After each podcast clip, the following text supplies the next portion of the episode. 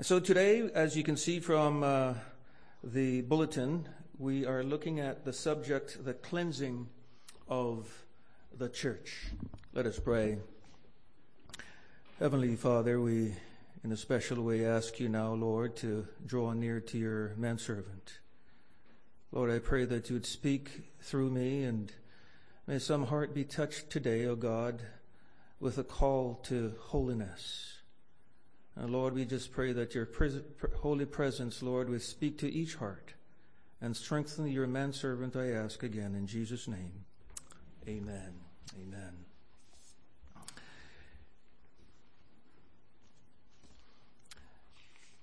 So, the cleansing of the church. What is the church? Oh, did I hear a response? Oh, I thought I heard a response. Um, church. The word church comes from the Greek word ecclesia. Um, ek means um, out, and clay means to call. That's from the Greek. So ecclesia means the called out ones. The church is an assembly or congregation of people drawn together and unified by a common purpose, a common goal, by a core set of beliefs. Very happy and excited to see that here we are making copies of the uh, 28, right? Now 28 fundamental beliefs. Uh, thank you for doing that. I was really inspired to see that. You're making that available to every member of the church for a cost of what? Only $5. I'm really impressed by that. And I, I, I right now I have a, I spent some years uh, walking through at Apple Creek when I was there, uh, from the cover to cover. Uh, we just took Sabbath afternoons studying the fundamental beliefs of the Seventh day Adventist Church. And so I'm just encouraging you not only just to acquire the book, but to use it and study it. And it's probably a good idea if you would consider that is to have a, a series uh, and walk through that book cover to cover. So thank you for doing that. I'm really impressed by that. And so many of us, as we continue, many of us think of the church as a building. And as we drove in, uh, we were looking for a building that looked like the church, and then we saw the, the, the address and the building. But my friends, it's okay if we refer to this as a church. That's fine. It's a church building. Okay? As long as we have a full and balanced understanding of what church means. The building or place of assembly certainly is important. God himself did give clear instructions to his people back over in uh, Exodus. We'll see that. Uh, that God said to them very clearly that they should build a sanctuary, a temple, so that he could dwell with them. However, it's critically important that we understand that the church is us, all of us, together constitute, make up the church. Amen? That's right. Whether we have a building or not, we know that there are some places where people uh, don't have a church building. Some people worship under trees. You watch 3ABN and so forth, and Hope Channel, I hope, right? And you see that in, in, in, some places. So whether there's a building or not, there is a church. When people come together to worship God, that's a church. The people who have been called out, called together, and who assemble together as you worship, whether it's in a home, in a basement, under the tree, or under the stars, uh, that's a church. Ephesians chapter 2, 19 to 22 says, You are fellow citizens with God's people and members of God's household, built on the foundation of the apostles and prophets, with Jesus Christ himself as the chief cornerstone. In him, the whole building is joined together and rises to become a holy temple in the Lord. And in him, you too Paul writes, are being built together to become a dwelling in which God lives by his Spirit. Amen. So, my friends, whereas the building where God's people meet to worship must be clean and must be in good order, as is your, your structure here today, your church. Oh, my friends, the reality is that God wants his people to be clean. Are you with me? Yes. So we want our church building to be wonderful, beautiful, meticulous, spotless, and so forth. But God not only wants us to stop there, He wants us in our lives, our character should be spotless, fully dedicated and committed to the Lord Jesus Christ. I'm sure that you had, it's a beautiful edifice. I'm sure that you had a, a, a service of dedication for this church, didn't you? Oh, no response. I'm sure you did. okay, maybe you haven't done that yet. Okay.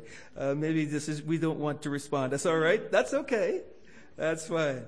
Uh, but my friends, you know, um, the sad reality is that sometimes there's a lot of dirty stuff in our lives, in our thoughts, in our homes. That's the sad reality. That dirty stuff is called sin. You know, sometimes church members uh, ask, what are the elders and the pastor doing about brother so and so or sister so and so? Everybody's talking about what's going on. and The gossip is going. Everybody knows what's going on. What's what's happening? What is the church doing about this situation? And, and, and I want us to, to, to be very clear, my friends, that uh, yes, there is a place for that. And that is called accountability. And sometimes discipline is needed. But I want to say, my friends, that the discipline that we're talking about here is loving, redemptive discipline. By the way, can I just say this? One of the things uh, that I have noticed over the years as an ordained elder and who served uh, for many years and so forth, one of the things that bothers me really is that we have moved from one extreme to the other. There was a time when, if there were issues that warranted uh, discipline, redemptive discipline, it was dealt with by the church board and it was taken to the church and business and, and so forth. You know what I'm talking about, right? Yeah? But I think we've gone to the other extreme now. Well, once there was the extreme where, oh my, if you did something, you're out of the church in some places. Well, we've gone to the other extreme now where there are things that are very glaring and in front of us, clear to view, but we just let it go. We just carry on as usual. And God has called us to hold each other accountable, to reach out to each other. If, if there's a brother or a sister who's falling away from God, maybe have become entrapped in some sort of difficulty, a sin, an addiction, whatever it is, we ought to go out in love and pray before you go and reach out and allow that person to experience your love and the collective love of the body of believers. That is called redemptive, a redemptive approach. And yes, we're holding persons uh, accountable. And you know what the church manual says. Sometimes there may be a room or a need for the person to be disfellowshipped. But the disfellowship doesn't mean that there cannot be reconciliation. I hope you're with me. 1 Corinthians chapter 6, 19 to 20 says, Do you not know that your body is a temple of the Holy Spirit? Who is in you, whom you have received from, from, uh, from God? He says, You are not your own. You were bought with a price. Therefore, honor God with your body.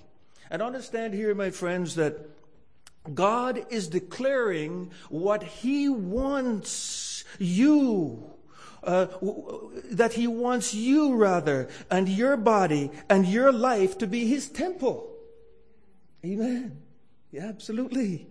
He wants us to be His temple. Okay? And so, his sanctuary. He wants eh, his church where he dwells. How many of us can truly reflect and say, Yes, I am. This body is a temple of the Holy Spirit where God dwells. I want us to reflect seriously about that because that's what God wants. So, this is important, the structure. But what is most important is each one of us and our lives. Am I a temple of the Spirit of God? Does God dwell in my heart? The church will not be clean until the garbage is taken out of each of our lives. We need to ask Jesus Christ to cleanse us. And Jesus cares deeply about cleansing his church. His first work of cleansing is described in Ephesians chapter 1 and verse 13, where the Bible says, my friends, that at the very moment when we accept Jesus Christ, Ephesians 1 and verse 13 says, at that moment of acceptance of Jesus Christ, embracing his love and saying yes to the call of Holy Spirit, at that moment we are sealed with the Holy Spirit. Yes. Sealed, in, in, in other words, my friends, instantaneously, and this is why I am a Christian. I don't have to go through any kinds of rituals and, and process and journeys and so forth before I can be accepted by God. You know, the, you remember the story of the thief on the cross. In a moment of his acknowledgement of Jesus Christ as the Messiah, he said, he turned and he said, Lord, remember me when thou comest into thy kingdom. And instantaneously it happened. Jesus saw and felt a, an honest heart, repentant heart. And in that moment, Jesus promised him eternity. Promised him that, yes, there's a place. He says, I tell you today, I'm telling you, you shall be with me in paradise. Amen. I praise God for the, for the message of Christianity. We cannot work our way into heaven. It's not of works, lest any man should boast, Ephesians chapter 2 says. So I praise God that I'm a Christian and for this religion, Christianity. And so, my friends, the first work of cleansing, my friends, where one is declared righteous, is called what? Justification. Amen. Justification, where one is declared righteous. Justification is the imputed righteousness of God. We didn't deserve it. But God, once we say, call, call out to Him and say, Lord, I accept your love. I confess all my sins before you. Please forgive me. In that very moment, what happens is that Jesus the Holy Spirit comes and He clothes us, metaphorically, figuratively speaking, with His perfect robe of righteousness, His character. And so God looks upon us in that moment as perfect. That's the beautiful message. That's a beautiful message. And so, my friends, one stands having been declared righteous, having the righteousness of Jesus Christ imputed to us. Oh, my friends, in that very moment, one stands before God as if one had never sinned. That's how God sees you in that moment. And now Christ, having justified us, now Christ has to do something in us. Romans chapter 8 and verse, verse 1 through uh, 4 says, There is therefore now no condemnation to them which are in Christ Jesus. Nobody can point a finger And it says here, who walk af- not after the flesh, but after the Spirit. For the law of the Spirit of life in Christ Jesus had made me free from the law of sin and death. For what the law could not do in that it was weak through the flesh, God sending his own son in the likeness of sinful flesh, and for sin condemned sin in the flesh. Thank God for Jesus. Thank God that Jesus came on a rescue mission to planet Earth to save and to redeem all of us, all who would choose to respond to that loving call and invitation. And I praise God for that. Oh, my friends. Here in this passage, we see the first work of cleansing, that is justification that we just described. Oh, yes, followed by the second work of cleansing, and that is Sanctification, amen. And sanctification is that continual progressive cleansing process that God takes us through as we yield our lives to Him day after day, moment by moment. Funk and Wagnalls uh, New Standard Dictionary says that sanctification is the gracious work of the Holy Spirit whereby the believer is freed from sin and exalted to holiness of heart and life. This is imparted righteousness. Justification is what? God imputes. It's a gift that God gives. God credits it to our account. And then, of course, there is imparted righteousness, which is consumed in glorification. You know, the three, we, as old time Seventh Adventists, we know that, right? So there's justification, sanctification, and glorification that we yet look forward to when Jesus shall come. Amen? Praise the Lord. Oh, I, I, get excited about when I study the Word of God about concepts like these that help us to understand how God, how much God loves us. And He has done everything possible and is doing everything possible to ensure that all who would choose to avail themselves of that free offer, the gift of salvation, will have it. And we have the assurance now that we are His children. He is our Father. Praise God. Oh yes. You know, um, hymn uh, 412 says, look upon Jesus. Sinless is he. And this is a, this is a prayer, isn't it? Father, impute his life unto me. But let me not read all of it or go through all of that. Just one part says justified by his life. Get that? Okay. Justified by his life. And number two, sanctified by obeying his word. And the song, it just captures all of the concepts in one hymn and it says glorified when returneth my Lord.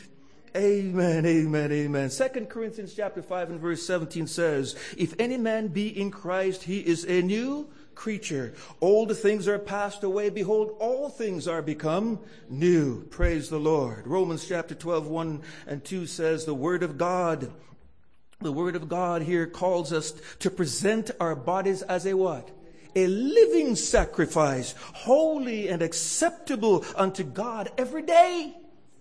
Oh, yes. Every day, every moment of our lives. And He has promised that He's able to keep us from falling. What a reassurance. He says, I am able to keep you from falling. And you know what that is? Backsliding. Yeah? Being messed up again and becoming entangled with the snares that the devil sets in our path even before we wake in the morning. Every moment. And then we have in Galatians chapter 2 and verse 20, the apostle Paul says, I am what? Crucified with Christ. That is death to self. That's what he's talking about. Self has died. All of my evil inclinations and all of the things that I'd love to do and want to do, that's gone now. That's dead. Dead to sin but alive to God. Romans chapter 6, 11, and 12. You might want to make some notes if you care to. My friends, this is God's plan to deal with every sin in our lives. Ellen White writes in Desire of Ages, page 300. She says, quote, The proud heart strives to earn salvation, but both our title for heaven, which is what? Justification. And our fitness for heaven, which is what? Sanctification. Okay? Are found in the righteousness of Christ. Oh, yes. The Lord can do nothing toward the recovery of man until convinced of his own weakness, she says, and stripped of all self sufficiency. I can do it all myself. Unless we are stripped of all self-sufficiency, as we are stripped of all of that, he, and we yield, he says, he yields himself to the control of God, and then he can receive the gift that God is waiting to bestow. And she continues, from the soul that feels his need, nothing is withheld.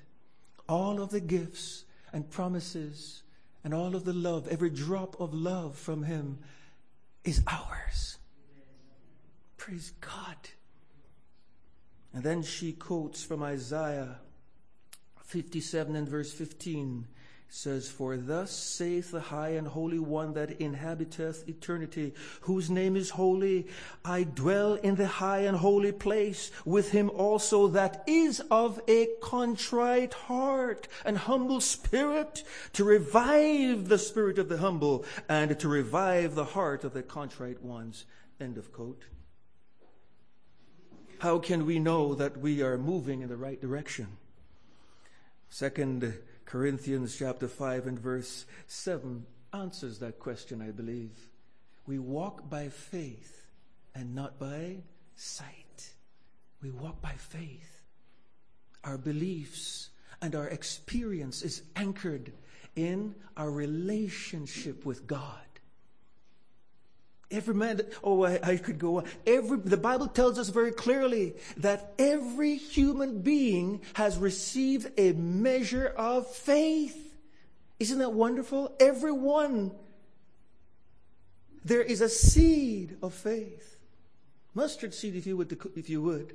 But God has given that gift to every human being so that they can respond. and choose to respond or not. Hmm.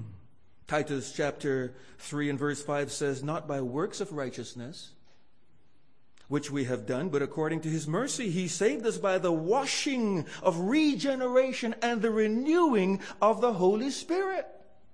We're talking about God's work of cleansing his church. But notice, my friends, our faith is made perfect in works by the power of the Holy Spirit in us. We've studied that over and over. The whole concept righteousness is a gift of God. Salvation is a gift of God. It's not by our works. Ephesians chapter 2, we know that very clearly, what that says.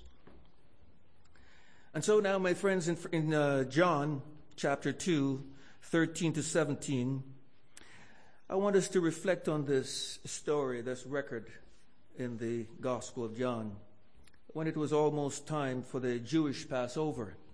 Jesus went up to Jerusalem, and in the temple courts, Jesus found people. Oh, there was a marketplace.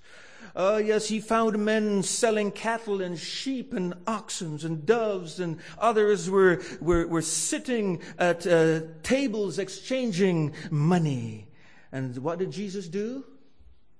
You know the story well. Yes, he got some cords and he plaited it and he, whatever he did, and he made a whip, didn't he? oh yes, he made a whip out of cords and he drove all from the temple area, both sheep and cattle. He scattered the coins of the, and, and the tables. He turned over the tables, if you will.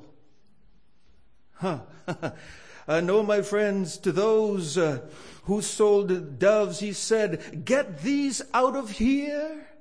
How dare you turn my father's house into a market?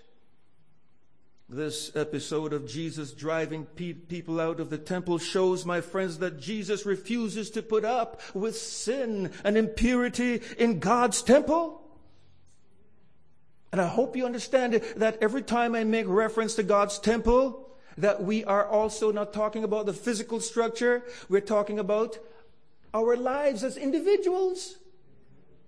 Yes, and sometimes God has to discipline us as individuals because there is impurity in our lives and in our character.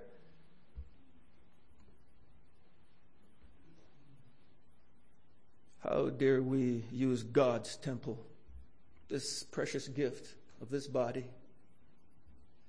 Any way we want to.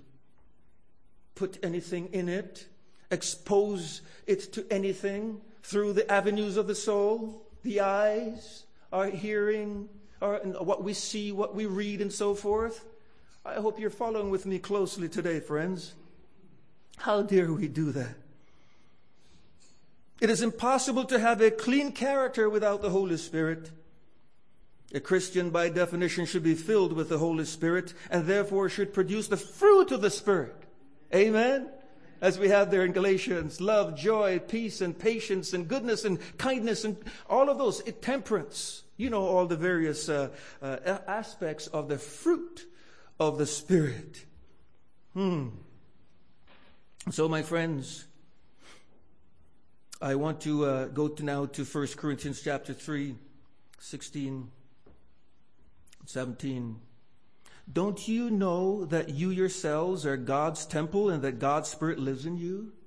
It's a question to every one of us. If anyone destroys God's temple, God will destroy him. For God's temple is sacred and you are that temple. End of quote. Now, if you would indulge me a little bit, what are the agents of uh, cleansing? Um, my wife is here, and uh, she can tell you that I am one husband who gets involved with cleaning, helping to clean. Okay, I don't leave it on my wife alone. So, so, so when we talk about, when I ask about the agents of cleansing, I think you can relate to me if you if you're involved in that. Of course, right? I I, I named I named a few here. How many of us know Vim? yeah, Ajax, okay? Bleach, right? Agents of cleansing. Uh, you know the other things that we need? We need Scotch-Brite. Uh, uh, okay, I think some people are with me, J cloth and so forth, and sometimes we might get some old rags and so forth that we can use to, to clean and, and help us in that whole process. And of course, what else? yes, of course. And then, of course, there's water, right? Water. Okay, and I hope you see the significance of water as we talk about cleansing. Okay? Baptism. Okay.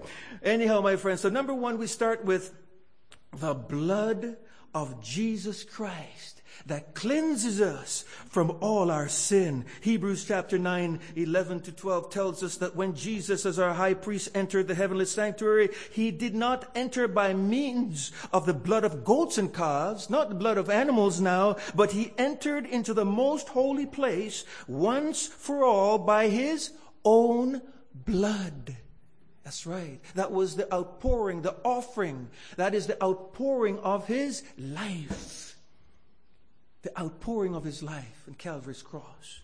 Oh, yes. For our cleansing, having obtained eternal redemption for all mankind. Hebrews chapter 9 and verse 22. In fact, the law requires that nearly everything be cleansed with blood, and without the shedding of blood, there is no forgiveness. And we understand the significance of blood. What is that? The Bible says very clearly that life is in the blood. And so, my friends, Jesus having poured out his life as a sin offering, his blood was shed in Calvary for us. He took the fall for us. I've been saying that for many years to young people.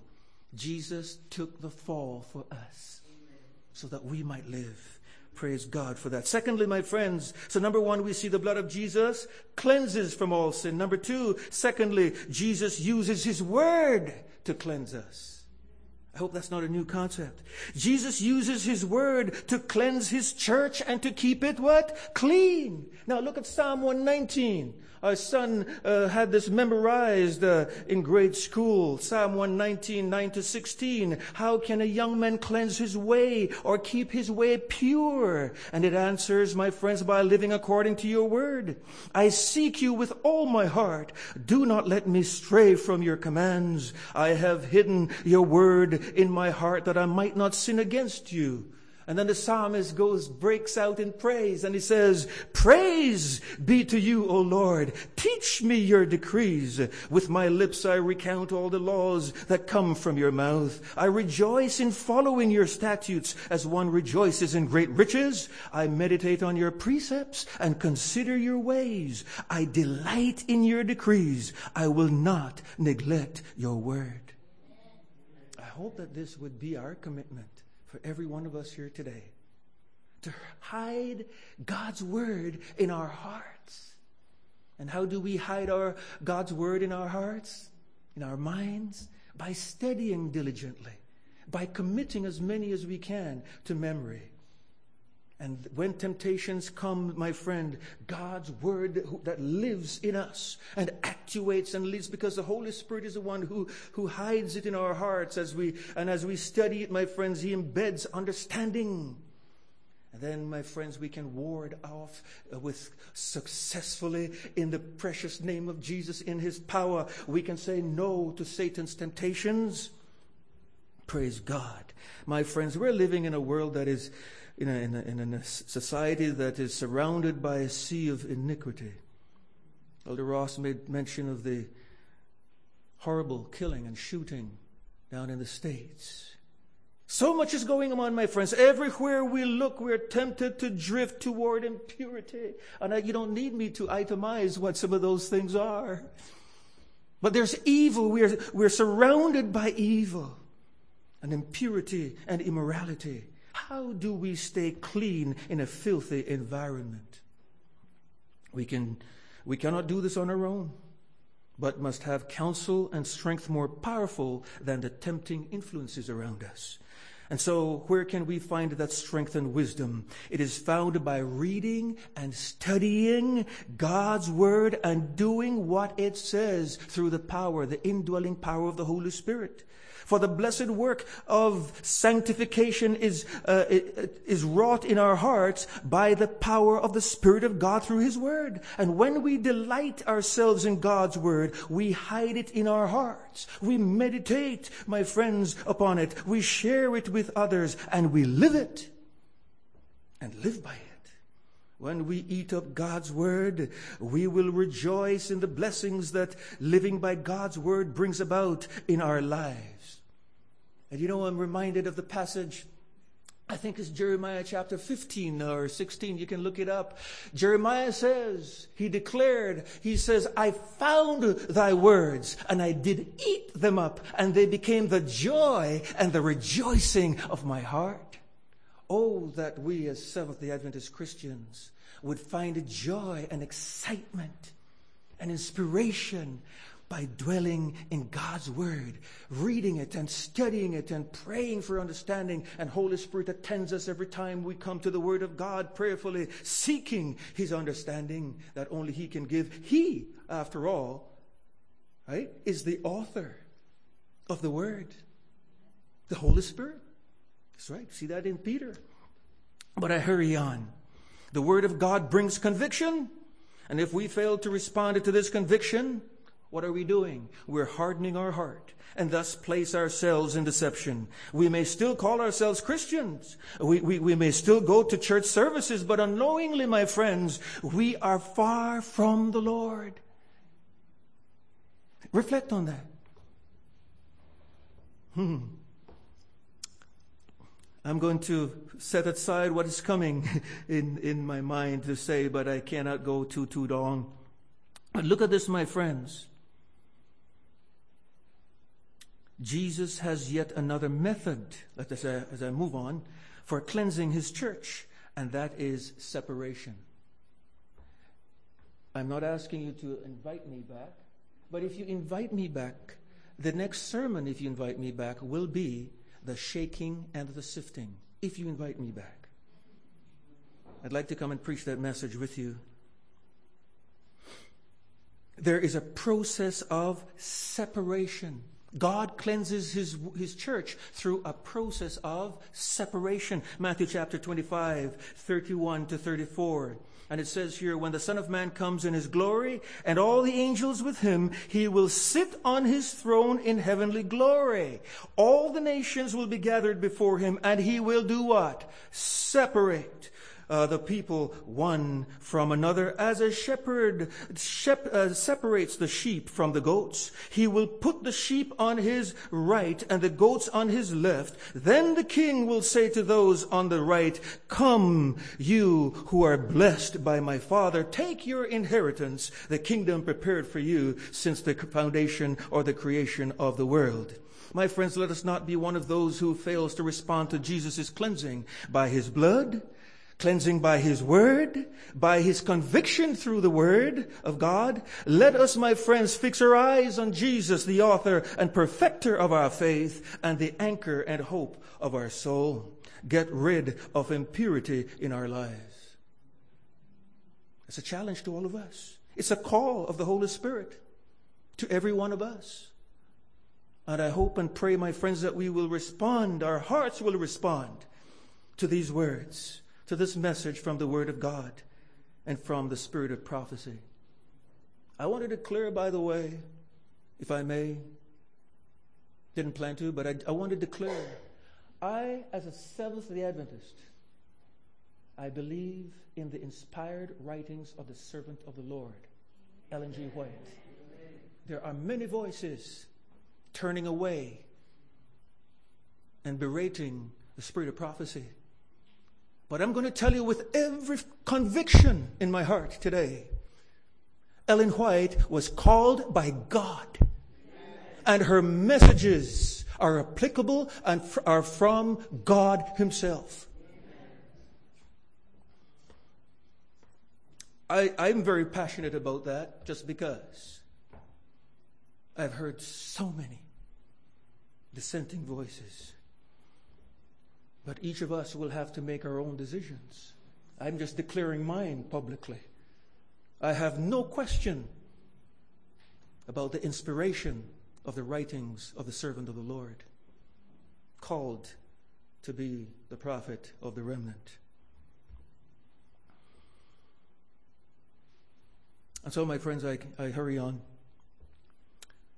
It doesn't matter how broken down or dilapidated we may feel as God's dwelling place. Yes, I'm God's dwelling place, but sometimes I feel so far from God and I get myself messed up in all kinds of sin. You know, you might be saying that. You might be, that might be going through your mind, but it does not matter, my friends, because He has already declared that you are His house. You are His dwelling place. You are His church.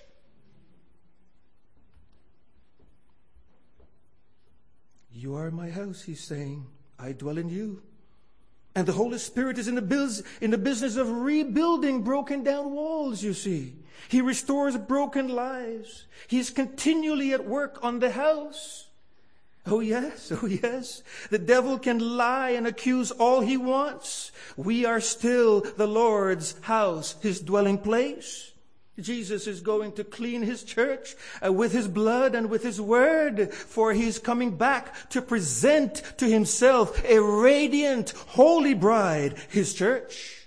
We read that and I look at it again. Ephesians chapter 5. It says, husbands, love your wives, just as Christ what? Loved the church and gave himself up for her, the church, to make her what? Holy, cleansing her by the washing with water through the word, and to present her to himself as a radiant church. Listen now, don't miss this. As a radiant church without stain.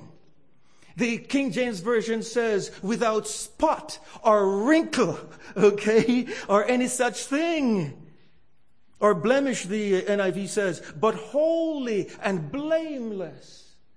Now, this is a declaration from the Word of God. Why should we have any question then about God's capacity to make His people perfect and holy? I'm getting there. Hmm. What does God word, uh, words, uh, God's word mean when it declares that Christ will present to himself a church without spot or wrinkle or any such thing? It means, and I quote now from Ellen White to answer that question, and this is Manuscript Releases, uh, volume uh, 14, and here's what Ellen White, how, how she answers that question of mine. It says, it means that God's people can, listen carefully, my friends, because in some circles, people misunderstand this whole issue about perfection. And, and, and I cannot say that in one sermon. I'm going to clarify that for those who may be questioning. But my friends, I want to at least plant the seed in your heart to think about it some more. And if you invite me back, I'd be happy to delve into that maybe in a Bible study if you wish. But my friends, look at it. It says it means that God can and must reach God's people. God's people can and must reach the standard of Christian perfection. Pen of inspiration. But in order to do this, they must learn of Christ, his meekness and lowliness. And she continues, this is life eternal, the Savior said, that they might know thee, the only true God, and Jesus Christ, whom thou hast sent. Oh, my friends, are you ready? Are you ready for his return? Are you ready for his return? Will he find you when he comes back? Will he find you radiant, uh, uh, shining in the glory of his presence, without stain or wrinkle or any blemish? Will he find you clean, holy, and blameless? Oh, my friends, now is a time to get ready Second Peter chapter 3 and verse 14 says, So then, dear friends, since you are looking forward to this, he says, make every effort to be found spotless, blameless, and at peace with him. Now, if, if, if, if, if perfection were not possible, why would we be hearing from the Word of God, the Holy Scriptures, and the pen of inspiration? And this is just a drop in the bucket.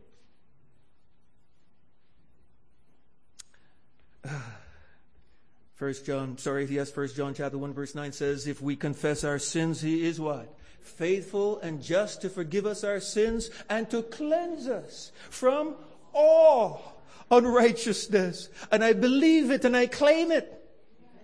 In my prayers, often at home in, in family worship with my wife and our son, my friends, we thank God for the assurance and the promise that He has promised that if we confess our sins and forsake them, He will cleanse us from all unrighteousness. And so we thank Him for the forgiveness that He gives to us. The washing that He gives us, the, the, the new page that He gives us every time we come to Him. Praise God for that. Oh, my friends, my brothers and sisters, let the Lord clean you up. His church today. Confess your sins and repent and seek Him with all your heart again. Tell the Holy Spirit you're sorry that you have grieved Him and ask for a fresh baptism of the Holy Spirit. By the way, Ellen White says that we should pray daily. How often? Daily for a fresh baptism of the Holy Spirit. You know, I, I remember when my son was, um, son was 15 years old. We were getting up at 6 o'clock every morning until just recently because now he's off to university and so sometimes he has to leave very early. So, so now we have to be a little bit more flexible with when we have worship, when we can pull everybody together. But my friends, I used to pray in my prayer. Here's my wife. Every day in our morning worship, get up at six o'clock. And I'd always include in my prayer, Lord, baptize us as individuals afresh today with the power of the Holy Spirit. Give us your Holy Spirit baptism. Our hearts were so overjoyed because we took turns. We would say one morning, okay, my wife would pray. Another morning, I would pray. Another morning, okay, son, you pray. And when, as a 15 year old, having heard mom and dad praying, including in our prayer every morning for that fresh baptism of the Holy Spirit, and when I heard my 15 year old son praying that same prayer to give to us the baptism of the Holy Spirit, which we had explained to him, my heart was filled with joy. Praise God. We ought to do that, my friends. Pray earnestly every day for the baptism, a fresh baptism of the Holy Spirit. The psalmist cried out in Psalm 19, oh my friends, 11 to 13, he says, cleanse me from secret faults secret sin. Mm. Keep back your servant also from presumptuous sin. What is presumptuous sin? Here's how I describe it and have been describing it to teenagers over the years and in Bible class at church. Presumptuous sin is that you're tempted, you're fully conscious, with two eyes wide open, this is wrong. the Holy Spirit is speaking to you. You know it's wrong, but you go ahead and do it anyway. That is presumptuous sinning. And David the psalmist says, he cries out, cleanse me. And he says, keep back your servant also from presumptuous sin. Mm. You know, there's a, a point when, you know, the, you know, those of us, I didn't go to seminary, I'm not a pastor. But, but you know, my friends, uh, the concept of sin in the original language means what? Missing the mark. So those of us who do darts, or if we, whatever, target practice, when you hit the bullseye, right, you hit the mark. So what happens is that if you, if sin is here understood, if you just went shy of the target, right, that is where the concept of sin comes from. That is, you have missed the mark. But my friends, when we go to the point where we know what is evil, we know what is sin, and we go ahead and we do it anyway, that is not missing the mark. You are not aiming for it. Are you with me, everybody? So there, so, so what I have been saying over years now, from a lot of study over, uh, over the years, is, is that there comes a point that David talks and the Bible talks about iniquity. Iniq, that's how I characterize iniquity. You know it's wrong but you go and do it anyway. I'm not trying to set up a, a tiered system, but there is something really egregious and heartbreaking when somebody knows and the Holy Spirit of God is there always speaking to you and pleading with you, don't go in that direction, don't do that. You go ahead and you know, two eyes wide open. You can't come back and say, oh, I just made a mistake. No, it was planned. No, you thought about it and the Holy Spirit spoke to you, but you went ahead and did it anyway. That is iniquity. Presumptuous sinning. And yet, God, in His love and mercy, if you come to Him in sincerity, He washes you again and say, Come, my child. He embraces you again because He wants you as His church to be clean. I'm coming down to the end now. The question, my friend, is is perfection really uh, possible? Mm. we can have the victory, my friends, over sin in this life, yes. The issue is do we believe it? Do we believe that we can attain sinlessness and, and moral perfection in this life?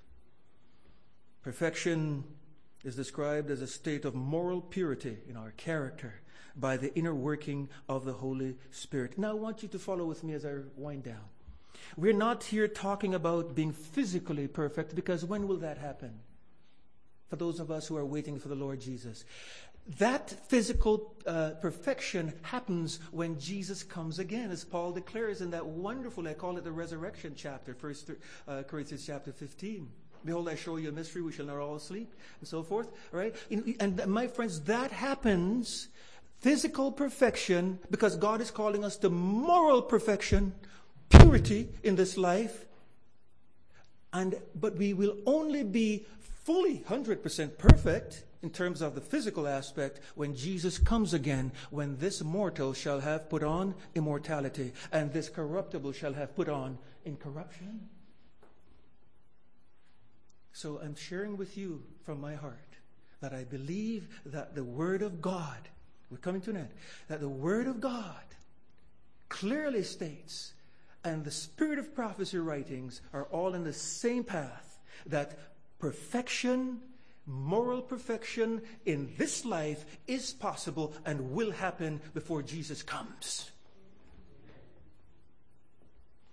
When Jesus in the Revelation 22, let him that is filthy be filthy still and he that is righteous be righteous still. Jesus has not come yet, by the way. That's a declaration that happens in heaven. Okay? But my friends, when Jesus comes, he's coming back for a church that is, we just read in Ephesians, that is spotless, unblameable, no blemish. It is possible. We can't do that, but God does it in us and through us. So I believe it is possible, my friends. Okay. Here's what Ellen White says in Heavenly Places, page 61. Moral, listen carefully. You can write it down and check it yourself. in Heavenly Places, page 61, Ellen White says, moral and spiritual perfection through the grace and power of Christ is promised to all who believe. Amen. I accept it as a wonderful good news. There's hope for me.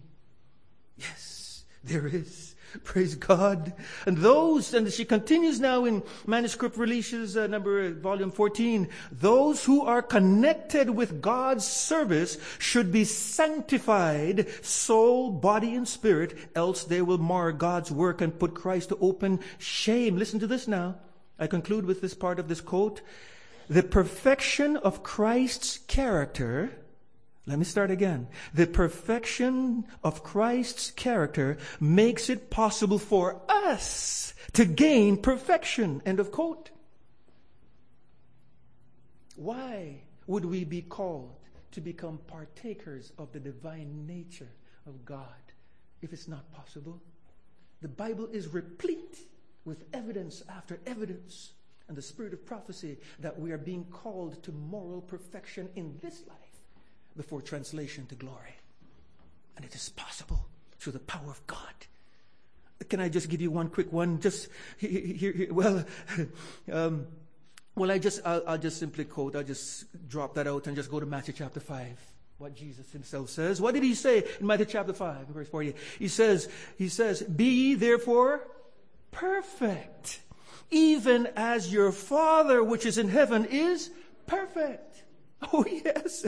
Ellen White commenting on this says that God, as God is perfect in his sphere, so man, so human beings, uh, uh, are expected to be perfect in his sphere.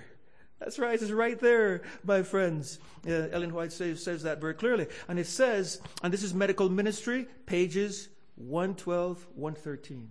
Go and read that all on your own. Hebrews chapter 6 and verse 1 says, Let us go on to perfection.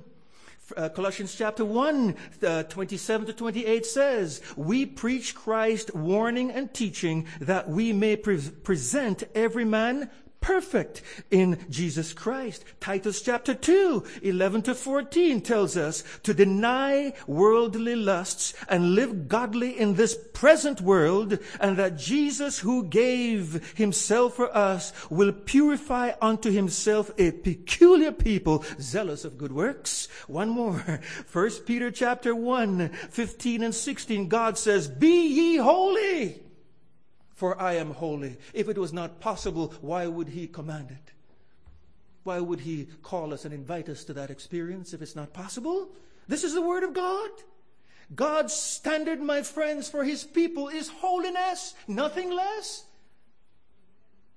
Mm, Ellen White is very clear that no sins of any kind, my friends, will be committed by God's people after probation closes. Such statements as the uh, uh, as this, my friends, as the following make it clear that the saints will have ceased committing sin entirely when probation comes to an end. And here it is. Early writings. I'm coming to a close. Bear with me. I saw that none could share the refreshing. What is refreshing? The outpouring of the latter rain. The outpouring of the latter rain. Oh yes. And it says, it says here, let me go back here. I saw that none could share the refreshing unless they obtained the victory over every besetment over pride, over selfishness, love of the world, and over every wrong word and action. Early writings, page 71. And she continues, those who are living upon the earth when the intercession of Christ shall cease in the heavenly sanctuary above are to stand in the sight of a holy God without a mediator. Their robes must be spotless. Their character must be purified from sin, my friends, through the blood of sprinkling. Uh, she continues, through the grace of God and their own diligent effort effort, they must be conquerors in the battle with evil. While the investigative judgment is going forward in heaven, she says, while the sins of penitent believers are being removed from the sanctuary, there is a special work of purification, of putting away of sin among God's people upon the earth. Oh, my friends, this is the final test. We have to be purified of every stain of sin so that we can be ready for the outpouring of the latter rain, so that we can give the, the loud cry message. Mm, the loud cries to prepare uh, people for the harvest, to proclaim the mystery of godliness. And she says in great controversy, she says, when this work shall have been accomplished, the followers of Christ will be ready for his appearing. I praise God for that. oh, my friends, I want to close now. The Laodicean message rings forth more stridently. When seeing in light of the sanctuary doctrine, he says, Behold, I stand at the door and I knock. If any man hears my voice and opens the door, he says, I will come in and will sup with him. Today, the question for all of us is, are we ready to say yes? Is there somebody who needs to recommit, make that commitment right now? You just put your hand up and down, that's all. Are we ready to say, yes, Lord? My heart is open. The door is open. Please come in. I want to have that personal relationship with you. And I want your sanctifying, purifying power so that as your church, as an individual, oh God, you would dwell, be pleased to dwell in me and walk with me and journey with me every day unto life eternal. Is that our desire today? Just put your hand up before God. Praise his name. Thank you so much. May God bless you. May we continue to pray for each other, support each other as we journey on to the kingdom of God. Amen. Amen. Amen.